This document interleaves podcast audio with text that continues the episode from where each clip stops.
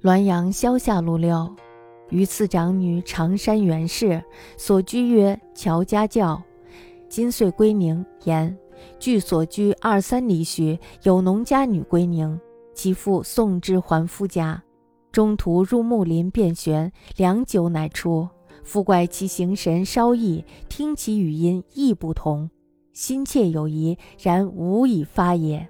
至家后，其夫私告父母曰：心腹相安久矣，今见之心悸，何也？父母斥其望，强使归秦。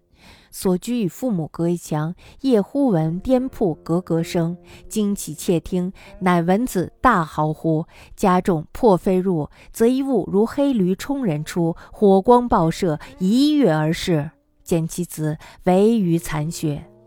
天暑，往觅其父，竟不可得，一亦为之所惮矣。此与《太平广记》所载罗刹鬼事全相似，代意是鬼鱼。观此之佛典不全污，小说拜官亦不全出虚构。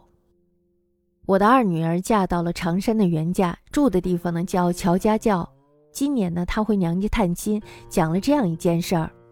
距乔家教两三里的地方有一个农家女回娘家，父亲呢送她返回夫家的时候，途中呢这个农家女到乱坟堆的树林里小便，很长时间才出来。出来以后呢，他的形貌还有神色稍稍有一点变化，说话的语调呢也不一样了。父亲呢感到非常的奇怪，心里呢就暗暗的怀疑，可是呢又说不出哪里不一样。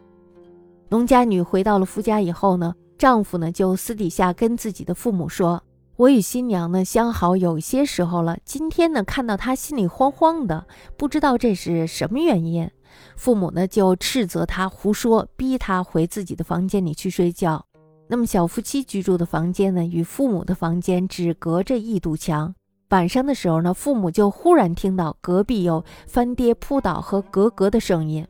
于是呢就惊讶地偷听了起来，结果呢听见了儿子大声呼叫。家人们于是破门而入，只见一个像黑驴一样的怪物冲着人冲了过来，火光爆射，一跃就不见了。再看他们的小儿子，只剩下了一滩血。天亮后呢，到处寻找新娘，始终都没有找到，怀疑也是被这个怪物吃掉了。这与《太平广记》中记载的罗刹鬼的事特别相像，大概呢也是鬼吧。可见呢，佛经并不全是胡言妄语，小说里写的呢也并不都是虚构出来的。